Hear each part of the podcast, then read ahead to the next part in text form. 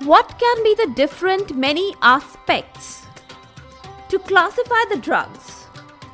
Is there one aspect? Are there many aspects? Do you have an idea about all these things?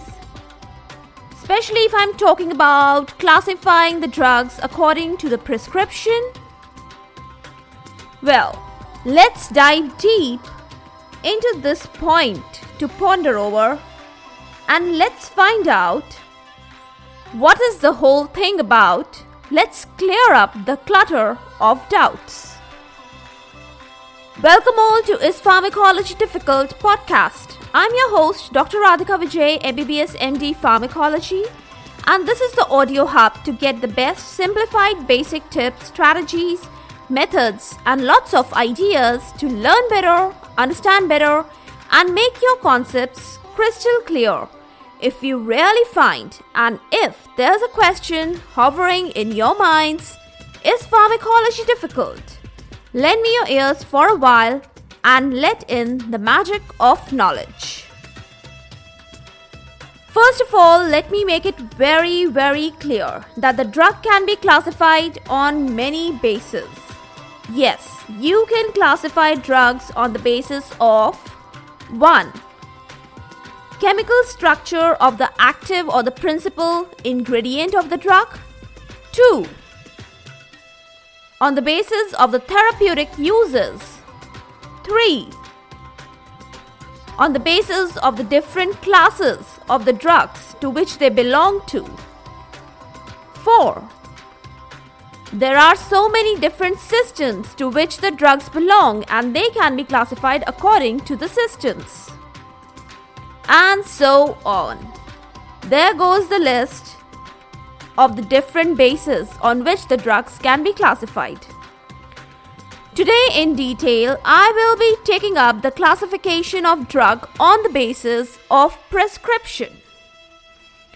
Well, broadly speaking, there are two drug categories. Later on, I will be giving you a detailed account of four categories also. But first, to start off this talk, initially, you should know broadly two categories of drugs First one are the prescription drugs and second one are the non-prescription drugs. That is so easy, right? Now when for selling a particular drug, if you need a prescription of a registered practitioner or a physician, such a drug is called as prescription drug. And you know, they are of great importance. They are of so much importance that we have a separate schedule. Schedule H, capital H, H for Hamilton. Now, this Schedule H has been assigned to such drugs in the Drugs and Cosmetic Rules and Act in our country and medical supervision is exercised over the use of such drugs. Some of the accountable drug groups or classes for which this schedule is specially made they are antidepressants, antibiotics, anxiolytics, and antihypertensives, etc. Though there are many, but these are the main ones that I should tell you at particular present moment. So, that was a brief description about the prescription drugs. Let's move over to non prescription drugs. And they are also famously called as capital OTC drugs. OTC stands for over the counter drugs. Now, on the contrary, these non prescription drugs there are the drug groups or the classes, they are actually harmless. And because they are harmless, they don't require any medical supervision regarding the use, and they can be obtained from shops or pharmacies very easily. They are simple, basic drugs procured without prescription. and that is why they are called as non prescription drugs. And another name is over the counter drugs, very famously abbreviated as capital OTC drugs. You understand over the counter? Just imagine a counter at a shop or market place or a pharmacy shop where you are buying the drugs, that is the counter and then you are obtaining the drug over the counter. Very easily, very simply. So that is why this famous term is known as over the counter drug. Even nowadays, you know, general stores and some grocery shops, they keep these drugs for sale. So, very good examples for these drugs are vitamins, especially I'm talking about multivitamins, antacids, analgesics, paracetamol, aspirin. These are the famous analgesics you get everywhere. Then laxatives you get, especially lactulose. You can very easily get ORS powder, etc. Now, one another classification system which I want to tell you today about at this particular point is a detailed classification again based on the drug prescription only, but it is more clearly based on the drug, specially which are capable of being abused according to their capability of being abused or misused or especially these illegal activities if they are involved and then they are grouped in four categories which i'm going to tell you just now well let's know these detailed four categories the first one is the prescription only medicine controlled drug. Should I repeat? Okay. Prescription only medicine controlled drug, abbreviated as capital P O M C D. Got it? Now they all fall under the schedule X. X for xylophone. So they fall under the schedule X in the Drug Cosmetic Act. The second category is the prescription only medicine, capital P O M. It falls in Schedule H. H for house in the Drug Cosmetic Act. That I already just I have told you about all these, so I'm not going to take the details now. Third category is of the prescription only restricted medicine now this falls in the schedule H1 in the Drug Cosmetic Act. And last category is again OTC or home remedies that I just told you all about. Okay? So you got the four detailed categories of drugs. Now let's talk about these. Yes, we just cannot know them and just uh, move on to the next topic, we should know a little more details and let's make the whole concept clear. Now, capital P O M C D. Such drugs they are strictly under the high supervision and control, and their totally opposite ones are the capital OTC or the home remedy drugs. Now, actually, what are these POMCD? They are the drugs, they are more susceptible to be misused abused, or addicted. Okay, let me be very clear. They are used for addiction. Now, they are prone for illegal purposes, especially if, if a drug is misused, then illegal purposes come in between. So, Narcotic and Psychotropic Substances NDPS Act. It is a special act for such drugs. It poses restriction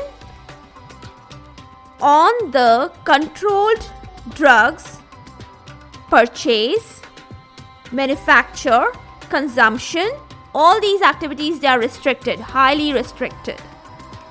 On the transport of these, on their supply, etc.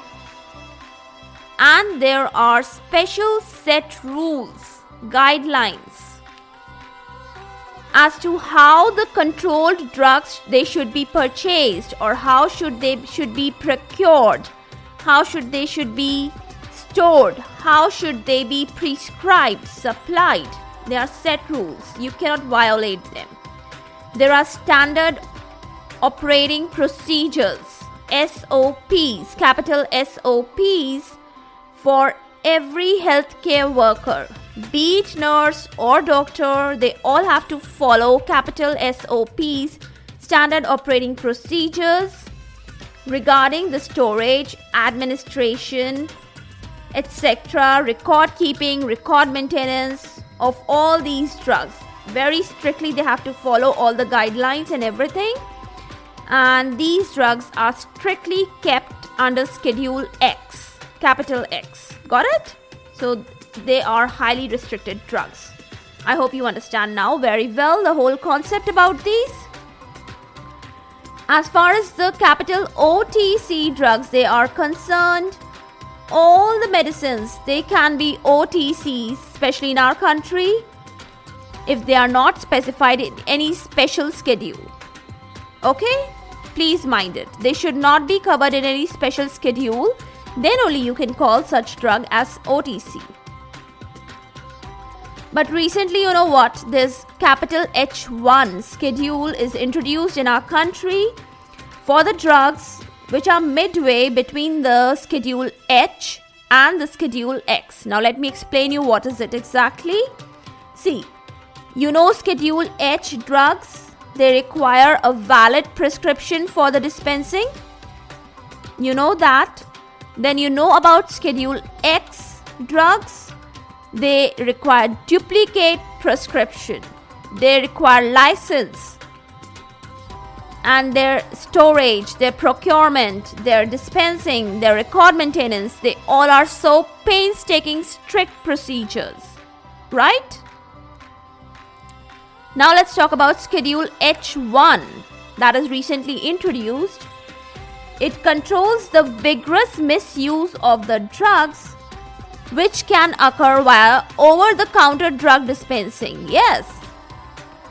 Now, I'm especially referring to the higher antibiotics, which people get over the counter. Especially if you can take an example of your, I'm talking about, uh, say, second line anti-tubercular drugs and some few special drugs which are prone for misuse or abuse especially in our country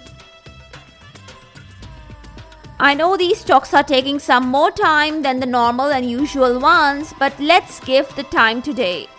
You know, just relax, chill, sip some coffee, rejuvenate yourself, because I'm going to have a last word about the home remedy drugs. Well, you all can include the OTC drugs in this category also they are available at all the common shops, stores, supermarkets, and you don't need any interference. You don't require any guidance. You don't need to seek any permission of any doctor, nurse, any healthcare person to get these medicines. Generally, all know how to use them. Yes, you also know, I know you know.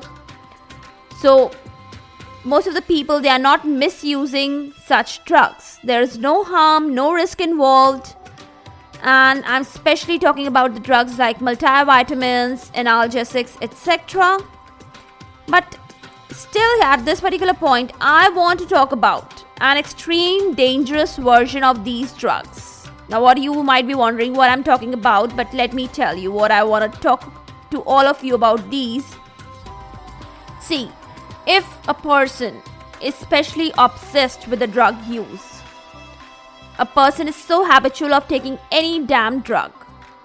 They don't care what drug they are taking. Daily they want to take some drug. They are obsessed with the medicines. Then I would like to warn you at this particular point that excess of everything is bad. Yes, it is. Never cross your limits, never make excess use of anything never abuse anything. Even the most harmless thing, it becomes harmful with excessive use. All these things, excessive use, overuse, habitual use, they lead to damage only. But you know what? I still know one thing that uh, I think about paracetamol. There's a limit of number of tablets that you can buy at a time. Actually, it should be for every drug. You know, it should be for every drug. Every simplest over-the-counter drug should have a limit of number of tablets that you can buy from the shop or any market or store or general store or grocery store, whatever, wherever you are buying these drugs every drug should have a limit of number of tablets to be sold or bought at a particular moment of time. Then only you can control the human behavior of obsession of drugs habitual use of drugs misuse abuse of drugs. Because even if you are abusing an antacid you know it will cause you a lot of damage. Yes it, it will. See there's only a very slight line between the harm and the benefit so never, never cross it. Never overuse anything.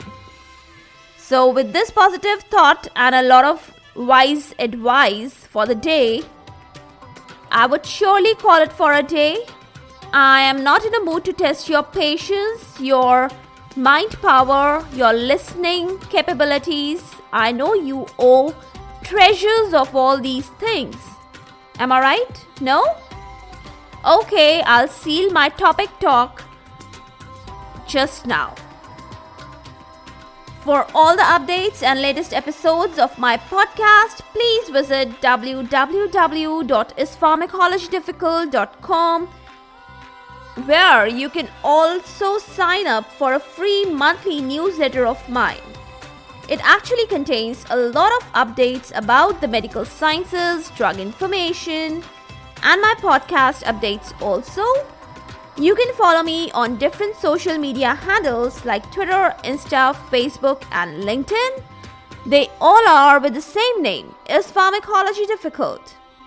If you are listening for the first time, do follow me here, whatever platform you are consuming this episode. Stay tuned. Do rate and review on iTunes, Apple Podcasts. Stay safe. Stay happy. Stay enlightened. Thank you.